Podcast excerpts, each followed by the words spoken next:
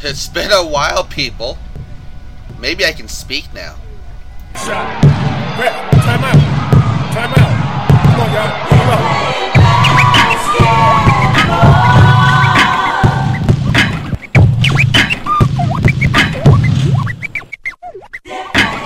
Ray Ray is fundamental. Number one podcast from the get go. And since you're listening, you got good sense, so let me break it down on this instrumental. It's basketball and all its essences. It's full of pop culture references. Okay. Point guards to stretch fours and fives. The last Buffy episode, despite survive. Uh, yeah. Never mind, let me get on track. Houston had a good run and their team was stacked. We had plans for the T Wolves, y'all remember? Quick question in sync, who's your favorite remember? Oops, uh, I did it again. Hold up, wait. Best team on the court, probably Golden State. Yeah. Curry and them, yeah, they out this world. But ask Ray's top five, he's saying the Spice Girls.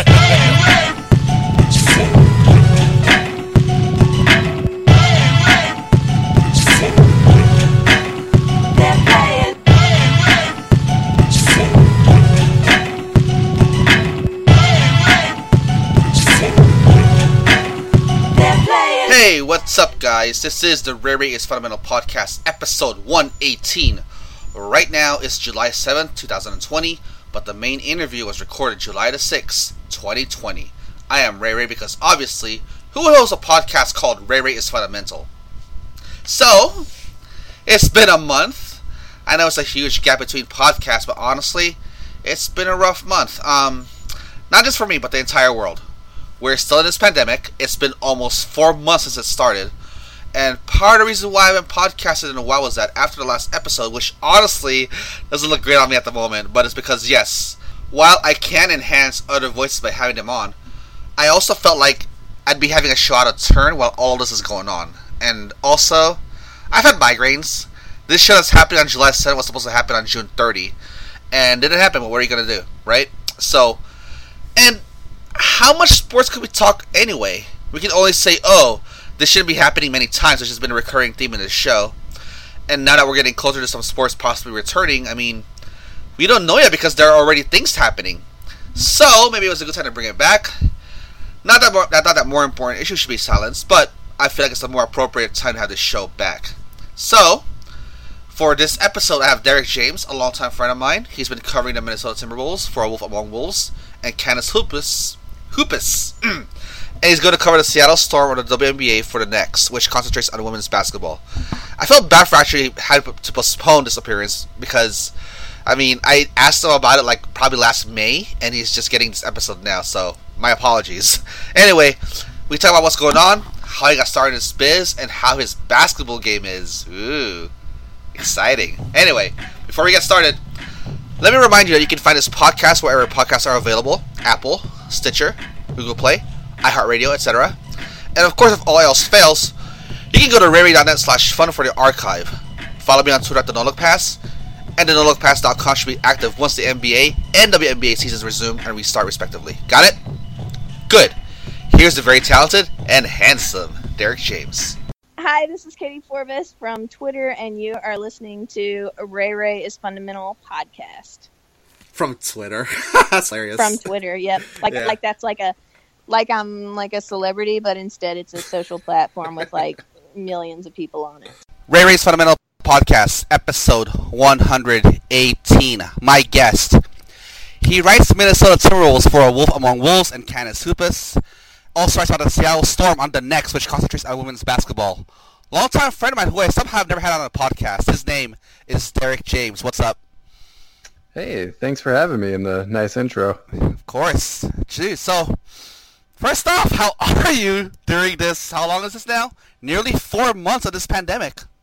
Yeah, we just got at um, my day job. We just got the email that it's now week 16, so it's officially four months of um, working from home, and now I, you know, we're worse off than when we started. But um, the adaptation for me has actually been So there's been no entertainment, no sports. So how do you entertain yourself in this pandemic? Uh, so aside from working, um, it kind of feels almost like being a high schooler again in some ways. Just like you know, you can't go out. You know, you can't see your friends. So playing a lot more video games. Uh, my fiance got me into Animal Crossing when that came out. So it's been kind of a fun daily ritual um, to get into, and then playing more guitar again, which is something I wanted to get back into after graduation. I wasn't working so much, um, and then of course too finding you know basketball things to still write about because obviously I could still have interest, and I think it's you know been a good chance to go back and watch old games or things that you might have missed or forgotten. Um, something I used to do, like when I first started writing, was like really hungry, and um, so to do that kind of stuff again is kind of fun. So yeah, just about anything that I can um, to stay busy. Are you a gamer at all, or because I, I find this funny that um, a few of my friends who are not gamers gone to Animal Crossing the past few months. It's fantastic. So, um, I don't know about like I'm into video games. I don't know if like what the cutoff line for gamer is. I guess. Like I don't really care play, about the title. You play video games like, or whatever. I mean, I just say you're. you're yeah, yeah. Uh-huh. You know, I don't be like a poser or anything like that. Yeah, so no, like um, I've played a ton of Skyrim because um, I always loved Morrowind back in the day. So. Right um, diving into that has been a lot of fun and um, 2K, and NHL 18, anything. just pretty much that's like, oh, hey, I got nothing else to do and I'm not spending money on, you know, these other things. You know, like I, I don't pay for gas anymore. Like I don't drive anywhere. So like, you know, you have a little more disposable income to throw at stuff and things that pique your interest. Yeah, I mean, I've done the same thing where I just buy a few video games here, a few, few, like, you're, yeah, like you said, like we don't pay for gas anymore because like where the hell are we gonna drive to? You know what I mean? Well, like the cool thing too, like that I saw too, like with the Switch, like Nintendo just gives out all, like, all those old NES and SNES games, yeah. like the bundles for free. Mm-hmm. And like I know, like I've been online and seen you log in and play some of those old ones too, and yeah. it's just like kind of fun to dabble in those too. So it's like an endless library almost of yeah. games to play.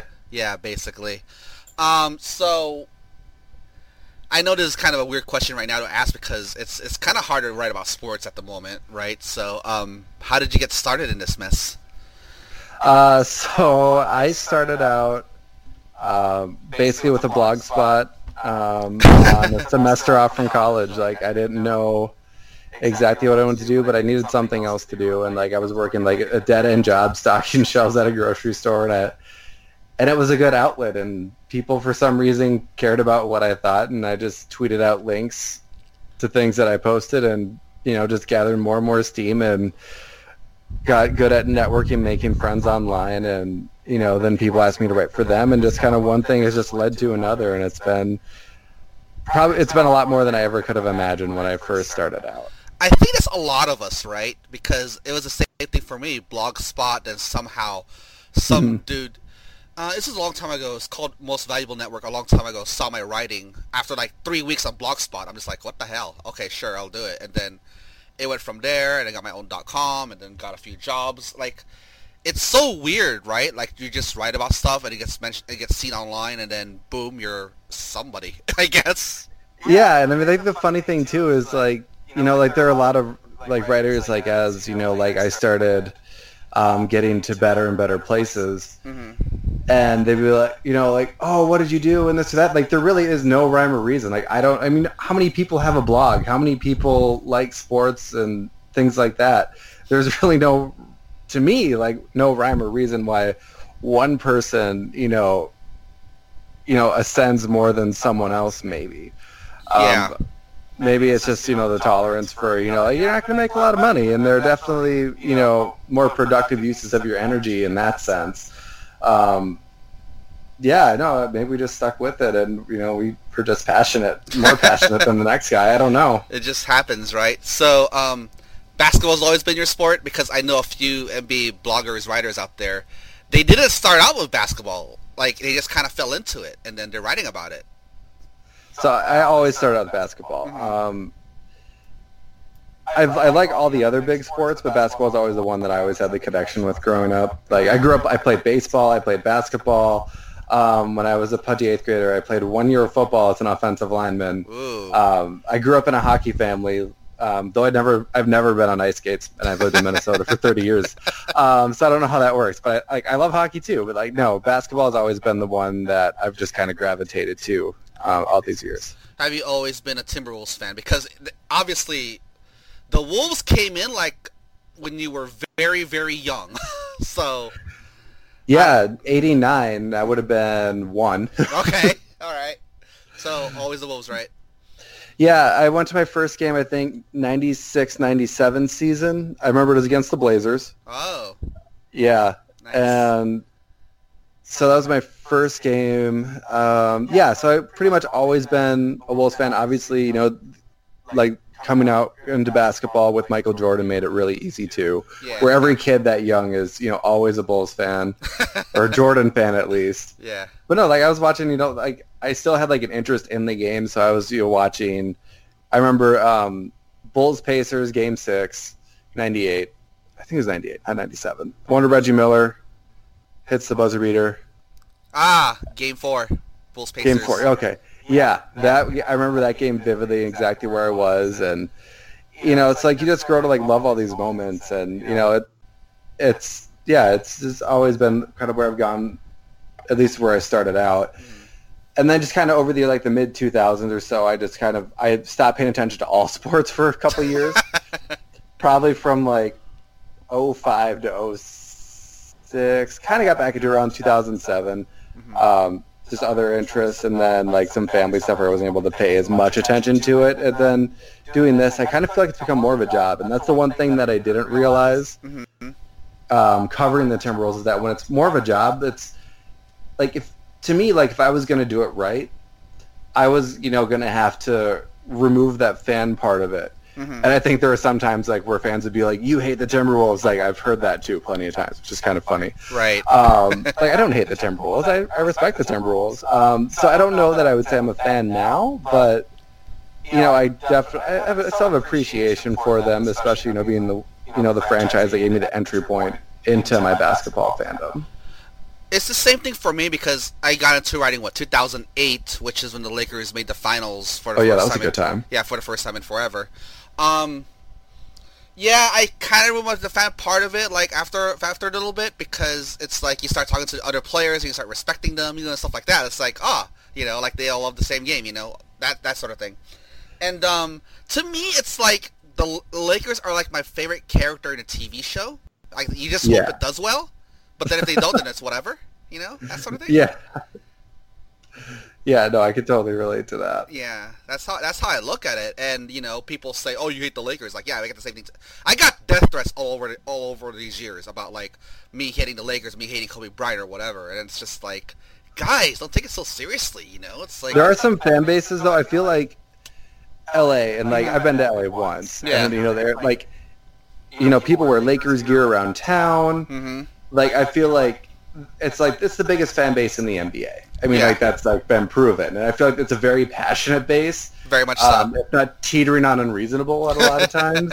yeah, Whereas like Wolves fans, you know, there is definitely that die-hard faction, and then it, this is a very fickle or fickle sports market though. So if you're not winning, you're not worth anyone's time because there are six other pro franchises in this state where you know people can inv- invest their money and their time. Like you really do have to earn your attention um, in Minnesota. So there really isn't the same with that, but there's definitely that hardcore faction that never goes away that just you know persists throughout all the low years. So there's some differences there, hmm but I think the diehards that you know there's that kind of that commonality and intersection. No matter you know how successful the franchise is, where you know it's like oh you better respect my team at all times and everything they do is great. When no, not everything every anyone does is great. Yeah. How are the Lynx received there? Because I don't hear much about the Sparks over here, honestly. Yeah, that's interesting. It's not like they're that far removed from a title. Yeah. Um, no, the Lynx here, um, you know, they're other people. You know, it's, of course, there are those people that are you know detractors of women's basketball, and you're never going to open them over, um, you know, arguing with them. But in general, people, you know, they know that, you know, they're the winners. They're the ones that you know get the job done. Right. Um, so the franchise is actually still held in you know high esteem, and I think that's why in these last couple leaner years, as the rest of the league has caught up to them, that they still have that stature in this town of like, oh yeah, they're the ones that win titles, Mhm. and you know not the other losers in town, and you know whether honestly like whether you know it's like. People always turn out for the Vikings. Um, the Wild are finally seeing, you know, their attendance, you know, drop a little bit as the team gets worse and worse, and the Wolves are, you know, well, you know where the Wolves are and you know the twins are good. People are into the twins again.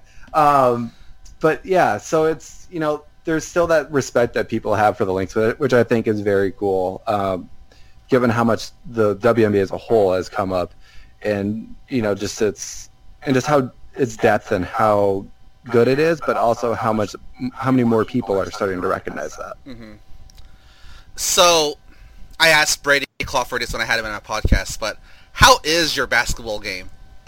So, I was always the tall kid. Yeah. So you know, no matter- I was I was always put on the post.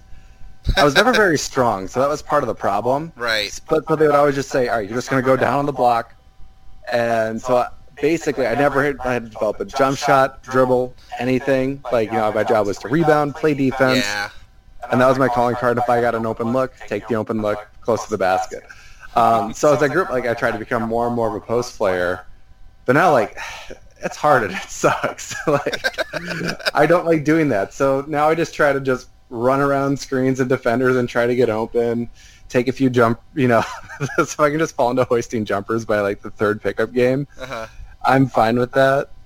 I don't know. The shot, it's it's not consistent. It's I don't know. It's probably fine. I don't. I still always just focus on like hey, I can always play defense. I like trying to frustrate the other person and throw them off their game. I think that's a lot of fun. hmm And just you know they push you push back a little bit. Like I think that's a ton of fun. But also seeing you know like who can you take off the dribble because like you know like I'm six three and I don't think like ever realize I don't play tall enough sometimes. I don't think Yeah. Um, and especially it's especially good when you can get like when they put you the big tall guy on you and you can get them outside. I think that's always a, Yeah. a good aim, and then force them to try and guard you on the perimeter always ends up because like the same thing with them. Like they've probably never been asked to guard on the perimeter unless they played some sort of organized ball, which I never really did. Mm. Um, so yeah, I basically try to run around the perimeter and you know get an open look behind the arc or just you know get them as far inside as I could. I mean, you've seen it over the years. The game has really changed. It's like post, post, post play step is pretty much dead at the moment, and we're more of a pick and roll type of basketball nowadays, right? So, It- it's more fun to play that way even like Yeah. when you try to like you know bring some of that stuff to the pickup court yeah, like i would rather set screens and move than just like post up or you know throw an entry pass to a guy and watch him back a guy down and throw an ugly hook shot at the backboard yeah, it's not effective, man. no but it's slow and i mean i got to this realization i was playing with some this group that i played with started playing with consistently and my teams were just getting run off the floor and i'm like i feel like we're just playing too slow and the other team just gets set and so then i just stopped posting up and you know it just opened things up so much more and we were actually able to be more effective because we weren't slowing the game down so much and giving the defense such a rest i think it, it's so funny because like I started playing pick and roll in the late '90s because some of my friends and I like pl- watching the Utah Jazz, which is mm-hmm. weird, right? Because in the '90s it's all about individual individual play, Michael Jordan, all that stuff. But here we are watching basic Karl Malone, John Stockton plays, and yeah I mean, that's still good basketball yeah, it's really good basketball. And then we do it on we do it on pickup, and people are so pu- are so puzzled why we're doing this because it's like it's again again they're raised on, on individual play, you know, score thirty points in a pickup game or whatever. But here we are just running the basic pick and rolls, and they're so confused how to how to stop it. Yeah, and I mean, I, I think it keeps everyone involved too, because it's not like, oh, someone's going to get the ball. And like, I mean, there's so many different actions you can have out of the pick and roll too. It's Yeah. like, is the ball handler going to keep it? Is he going to throw it out for the pop? Like, you don't know. Yeah. And I, it's a lot. Yeah, I think it's a lot more exciting to play that way for Yeah. sure. People know that now. yeah. Yeah, Brady told me he has a sweet jump shot, so maybe one day, maybe in a summer league at some point, you two can play one on one or something. Oh, that'd be fun. But I think everyone says that they have a sweet jump shot. I'll tell Brady Sometimes it's sometimes it's true. Yeah, that's sometimes true. it's not true. Yeah. Well, I don't know. I mean, who am I to think that Brady's a liar? yeah, I can't really play anymore though, man. I'm like 40. I'm 42 this year, and I'm I just feel so beat up. Like I, I Yeah. don't think I can do it anymore. You know? It takes a toll for sure. I mean, I think like it'd be one thing if you know we played, you know, like guys just don't play like people just don't play one game and then go home. Mhm. You know, like if you're going out, you're getting dressed up, you're going to get your sweat on, you're going to play, you know, a few rounds, and there's gonna be that horrible like sixth game that probably shouldn't have been played, where everyone's dragging up and down the court.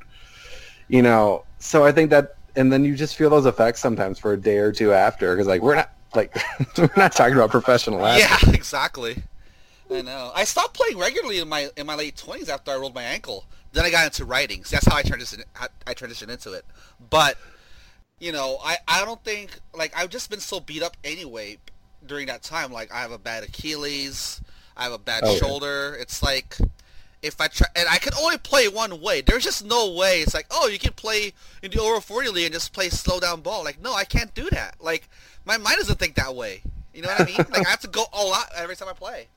Yeah, I'm the same way. Pretty much anything you do, just have to go all in. No, the injuries are tough though. I'm surprised that I didn't have a similar arc because when I was 22, 23, somewhere in there, um, I had six ankle sprains in four months, Oh including God. like a grade two, where the doctor's like, you know, you were probably better off breaking this, but you didn't. So, and it just throws everything off, and it just makes it so difficult. And after a while, I just had to stop. After I kept getting hurt, and just like I gotta, you know, just rest. And it took several months before you know my ankle started to feel good again. And you know, I've been fortunate lately, and that's too with like a dislocated kneecap in my Ooh. past. So, yeah, it's. I definitely know the struggle of the physical toll that it can take. Yeah. Plus, you're tall too, so it's like knees are not gonna be friendly to you. No, well, that one was a baseball injury. I fouled a baseball off of it my Hmm. junior year of high school, right into the kneecap and dislocated it. Oof. Yeah, it's, it's, it's not my favorite thing. But even still, like when you play ball, it's like for the taller guys, knees just wear down on you.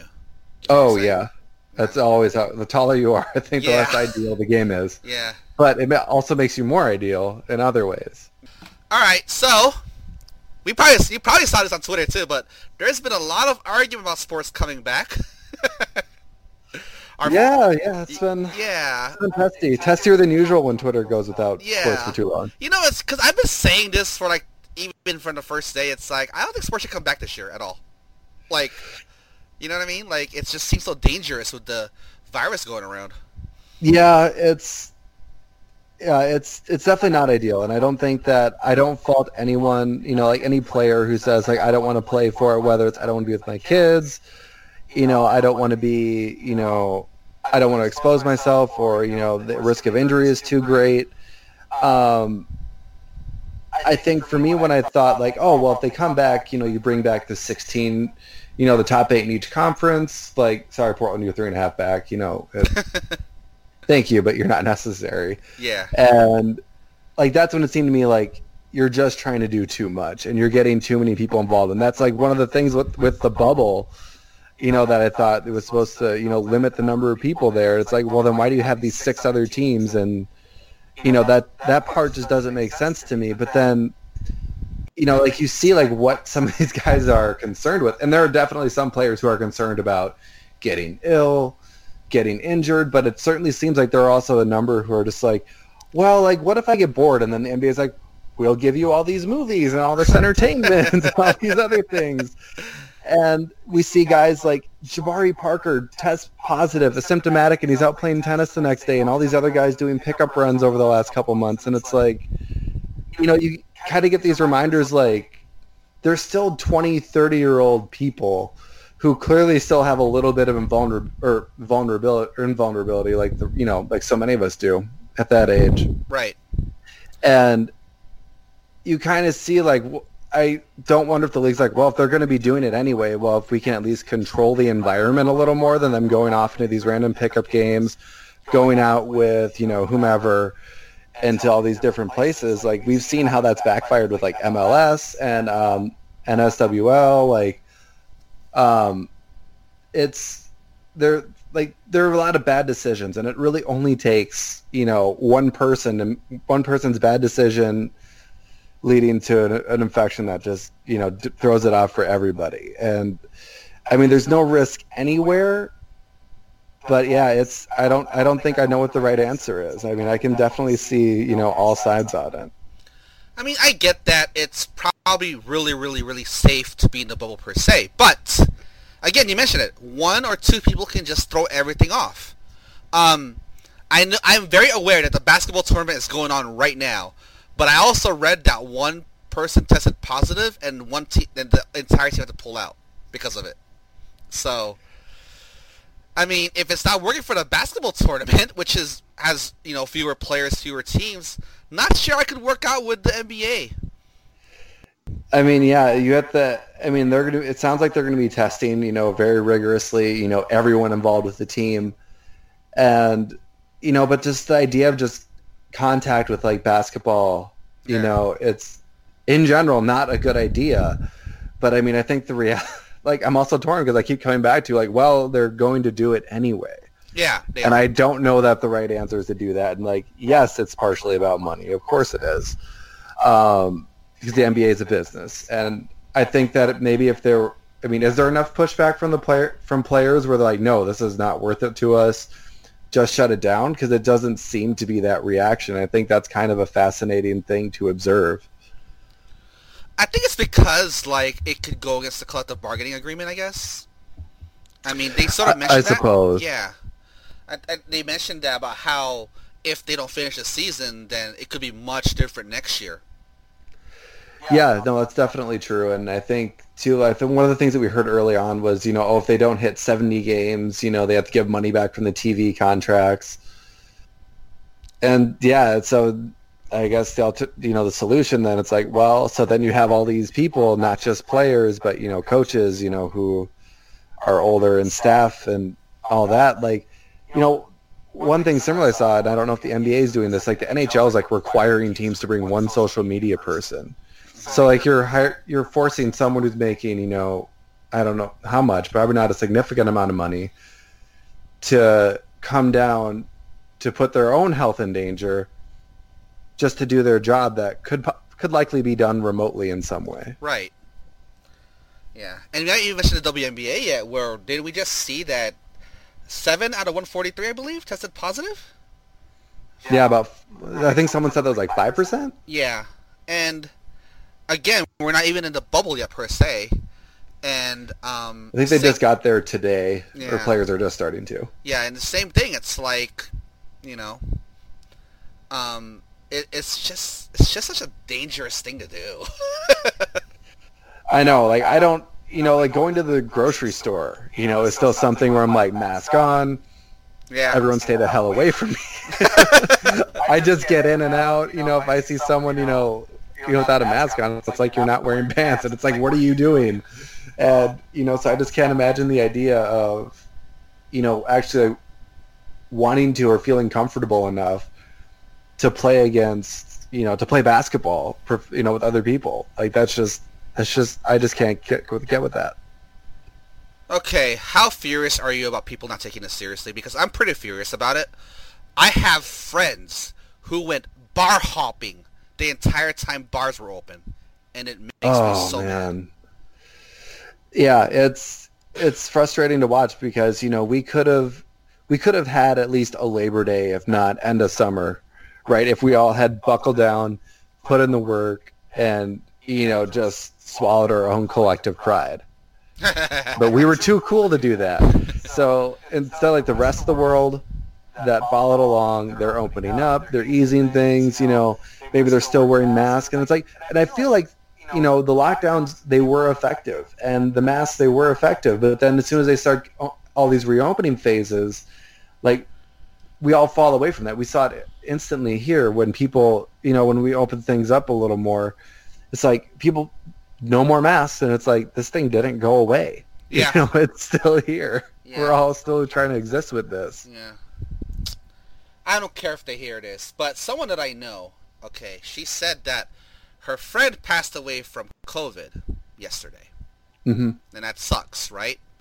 yeah then so- she saw, and then she said that we saw her last month, and she showed a picture of them together at a bar with no masks, no distancing, from like a few weeks ago, and I'm like, you're probably the problem. What if she caught it from you? Yeah, I mean, I don't know how you couldn't think that, you know, like, you know, like, were you a carrier? You know, were you just a, a symptomatic? Yeah. Like, we just don't know with these things. And I think, you know, like, even if, you know, everyone wears a mask and, like, everything goes fine and, you know, hey, like, you know, we didn't, maybe it wasn't necessary, but hey, we're all healthy and, you know, we're not, we're not ill and dying unnecessarily, but, you know, here we are, you know, like, it doesn't have to be this way. Yeah. And it's just getting worse and worse by the day. And yeah, it's infuriating. It's sad. And, you know, it, it, they're just as I just don't have that confidence in you know our leadership that it's going to get better anytime soon. Where someone's going to put their foot down and be the adult in the room and say, "Okay, this is enough. We need to you know get serious about this." God, I don't even want to get into that. but I'm just saying that, dude, like, is it really necessary for people to have a bar night while like 130,000 plus people have died in this country along, about this virus? Like, And mil- yeah, yeah, and millions infected, and you know, I mean, not just the bars. I mean, so I will say, I was supposed to meet up with a friend for dinner a couple weeks ago. right. And I was like, oh yeah, we're just gonna get takeout. We're just gonna eat in the parking lot, socially distanced and safe. Like that would be fine. Well, I get there and you know, like, oh, we're gonna eat indoors, and I'm like, uh, really uneasy about that.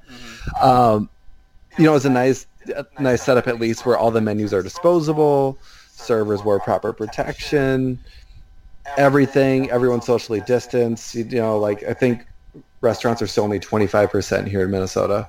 Mm-hmm. So, you know, like every other table was open. So, you know, the social distancing was still there, you know, and you just kind of, you know, still mind your own spacing, but still like that's very unnerving. And I don't know how you could, especially go to a bar, like, you know, Yeah. where I don't think bars are very sanitary. And then people are, you know, like when you're drinking, you're not thinking like, how close am I to this person? Like, oh, am I starting to get sloppy and spitting when I'm talking? And, Right. you just lose awareness of all these things and you stop paying attention you know lower your inhibitions that you should have towards these things that you know are kind of our new normal and it's you know it's dangerous and we're seeing the consequences of that and i mean i even worry about it when i see like 30 plus people gathering you know my apartments you know for a cookout. It's like you guys what are you doing? None of you are wearing masks. You're all sitting shoulder to shoulder under an umbrella? Like hmm like just because you're outdoors doesn't mean it's safe if you're all breathing in each other's air and in direct contact with each other.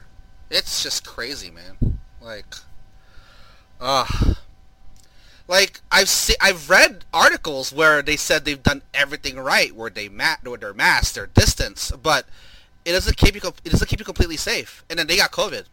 So, I mean, No, and I mean I think the thing with the mask that people are like, oh, what doesn't stop you from catching it? Yeah. No, but it makes it more difficult for you to spread it in two people Yeah. wearing masks.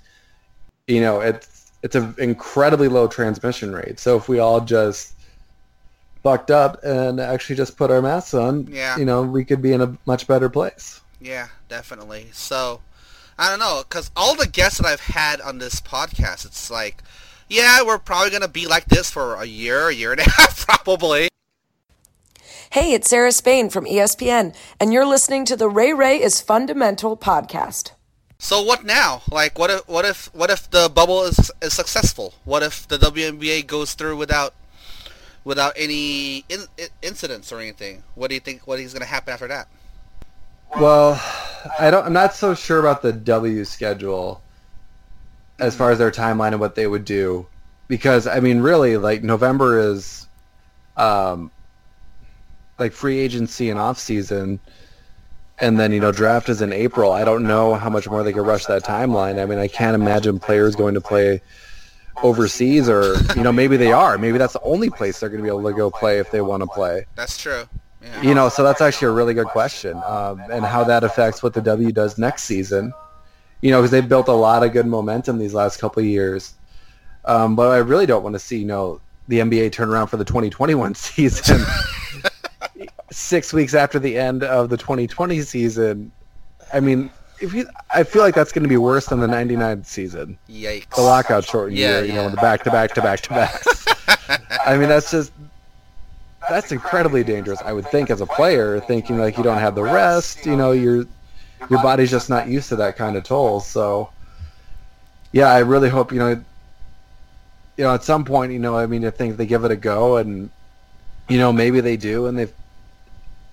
I don't know. I just saw that said Brandon Ingram where he's not confident in the league being able to finish the season, which is not really a ringing endorsement. But you know, I think that's you know a good sign of awareness maybe for you know where guys are starting to to get to with this and you know, I think it's just it's going to depend on a lot of things. I think, and if people can respect the bubble and you know, and realize this is not just about them, and you know, you may be bored or lonely, um, and not wanting to break the bubble for anything, and actually, you know, because this is bigger than you know any one person. Yeah. You know, so if this has to happen, I think that you have to real, you know, like guys have to realize. I mean, this even goes for your team employees, Disney employees too. Like, this, a lot of people are affected by this, and you know, someone who may think that you know they're just a small part in this piece. I mean, it wouldn't take a very significant component to derail this whole thing for everybody. Okay, I will say this because again, I've been kind of anti uh, resume the season this entire time, but I will say that whatever I say is not gonna change their minds. Whatever you say is not gonna change their minds. So Right. all I all I'm hoping is for the best. With that said, where is the line? Yeah, I I honestly don't know that. Um, you know, it's it's hard to see like when you see especially like somewhere like Florida, and you know like people aren't getting sick in the bubble. I mean, I think that's the thing. But you look at just like the resources around them, and it's like okay, well, if you have this public health crisis, you know what what resources are you drawing away from a community that is in need? And so I think that's you know that's not nothing for sure. So I don't really know what the answer to that is. I mean, do you start having you know teams you know pulling up voluntarily, or you know you have a outbreak on a team? You know that's something obviously that someone smarter than me is going to have to figure out. But it's you know we're really going to find out a lot about where the league's you know risk tolerance is for this sort of thing. Man, now that you put it that way, isn't it kind of bad optics where, yeah, Florida is in a huge health crisis right now, and the others are like, let's play basketball. Yeah, and you just I think you just hope that they're finding an outside way to get all those tests in. yeah. And, you know, it would be you know, if there was a way, you know, to give back to the Florida community. I mean, I don't know that you can necessarily you know, come up with more ventilators or hospital beds or anything vital like that. But you want to make sure too that you know, you're doing this in a way that doesn't harm the environment around you. And that you're actually able to still, you know, test your people for safety, but also ensure that the citizens around you are able to have their needs met who, you know, aren't, you know, really stakeholders in this whole thing. All right, Derek. I don't want to end this on a bad note, so I'm gonna ask you, what's your favorite uh, sports moment as a fan?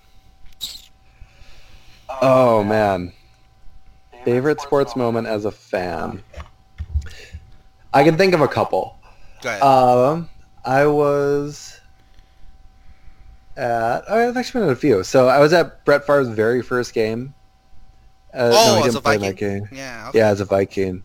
Um, no, he didn't play in that preseason game, so scratch that. Um, I remember the 2002 playoffs against the Spurs. Game three at home. Um, it was a three to one sweep. Not sweep. Three to one. You know, the Spurs won, and just the energy in the building was just so electric. And like when, like I started writing, and the Wolves were so bad.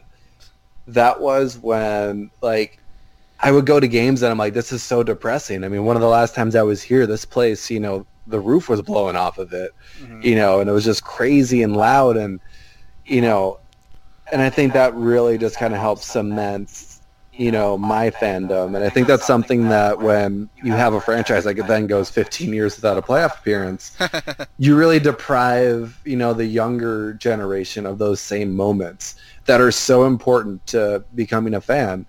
Because like I remember like when you know like I was a kid and I picked my favorite hockey team. Like I'm a Detroit Red Wings fan because they were on TV in the playoffs in 1997, winning Stanley Cups, and like that's still stuck to this day. And like you have all those moments and those memories, and those things are valuable. So like that was kind of like so that was very formative for me. I think. hmm Um, and being an you know an NBA and even a Timberwolves fan, um, even if that fandom kind of evolved, Right. um, you know, since being on the beat and actually doing this as a job. Uh, would that be it? Or Yes, Okay. I think that's it. Okay, cool. Yeah, and here you are. You're gonna you're gonna cover the Seattle Storm for the WNBA, and you're gonna cover obviously the. You're still gonna write about the Wolves and and the Lynx, I believe. So, I mean, it's not bad, right? After being a fan for so long. No, yeah, and I think you know, I think it'd be cool to get out to some Blazers games and try to cover some of those too, and you know, get to know a different team and you know, see how different teams do it. I mean, like I've been around, you know, like Terry Stotts and that Blazers team before, and you know, it seems like seems like a pretty good group. And then I think finding ways to commute up to Seattle whenever there's we're actually able to go to cover games again. Yeah. Um, you know, because it's only cause, you know moving to Portland, and it's going to be you know two three hours away from Seattle. I think. it's three hours. know- I've done I've done the trip. It's three hours. Yeah, we actually did it back and forth twice because we flew out of Seattle and we went down and stayed in Portland for a few days, then went back up to fly out. it's actually not a bad drive. Like I've definitely Yeah. Made worse drives up here, so Yeah. yeah, I'm, I'm looking forward to it and seeing you know what it brings next. Yeah, Portland, Portland's a really nice community. I, I did not have one bad single moment there, even though I'm not decidedly white, but it worked out for me. so, you know, it was a culture shock for sure because I was like, wow, it's like 95% white. Well, not really, but you know, that's all I saw basically. It's very different from you know the Southern California area Definitely. for sure. Yeah, yeah. All right, so go ahead and tell tell the people where we can find you on the internet, social media, and all that stuff, Derek. Well, you already said where I write for. Uh, my Twitter handle is just at Derek James NBA. Um, if anyone ever gets verified, make sure you like your Twitter handle because you can't change it, or you lose your check mark. And I wish I picked a better handle. Um, but yeah, it's Derek James NBA. See, now I'm curious. Like, what handle would you have picked instead of Derek James NBA? I don't know, man. Like, anything else would have been better than that because what I realized is that like so many. I, I don't want to sound condescending when I say this, and it's gonna be really hard not to. You know, like there are those Twitter accounts that just like spout wild takes over and over, Mm-hmm. and you know they're probably some of the more aggressive ones, and they usually have NBA at the end of their Yes. handle after their first and last name. Yes. That's what I kind of wish I got away from, and what I really considered. But the thing was, like, I didn't actually care about being verified, because to me, it's like I still have my audience, I still have a job. Like, it doesn't really change my credibility one way or the other. Um, but some people think it's important enough, so like I've just kept it. But yeah, I really wish that was one thing that I considered before I actually got verified. At least you're verified. I was never verified. I'm probably a dog, actually. so, if that's if that's the case, if you didn't want to pick Derek James NBA, what were your like? If if the kids remember, what was your AIM handle or whatever?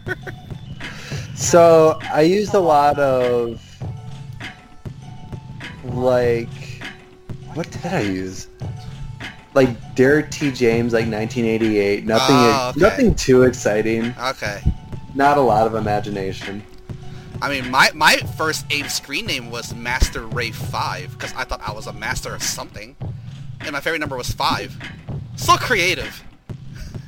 Yeah, that's at least personal and you know actually thought out. I'm honestly sure that when my mom set up our like family computer, that was just like the generic Yeah. thing that I got. Well, that's fair, I guess. Anyway, thanks for coming on. Uh, that is Derek J. Derek T. James 1988 my podcast. this is Master Ray 5. We'll talk to you soon. Thanks. Guys, never forget, Black Lives Matter.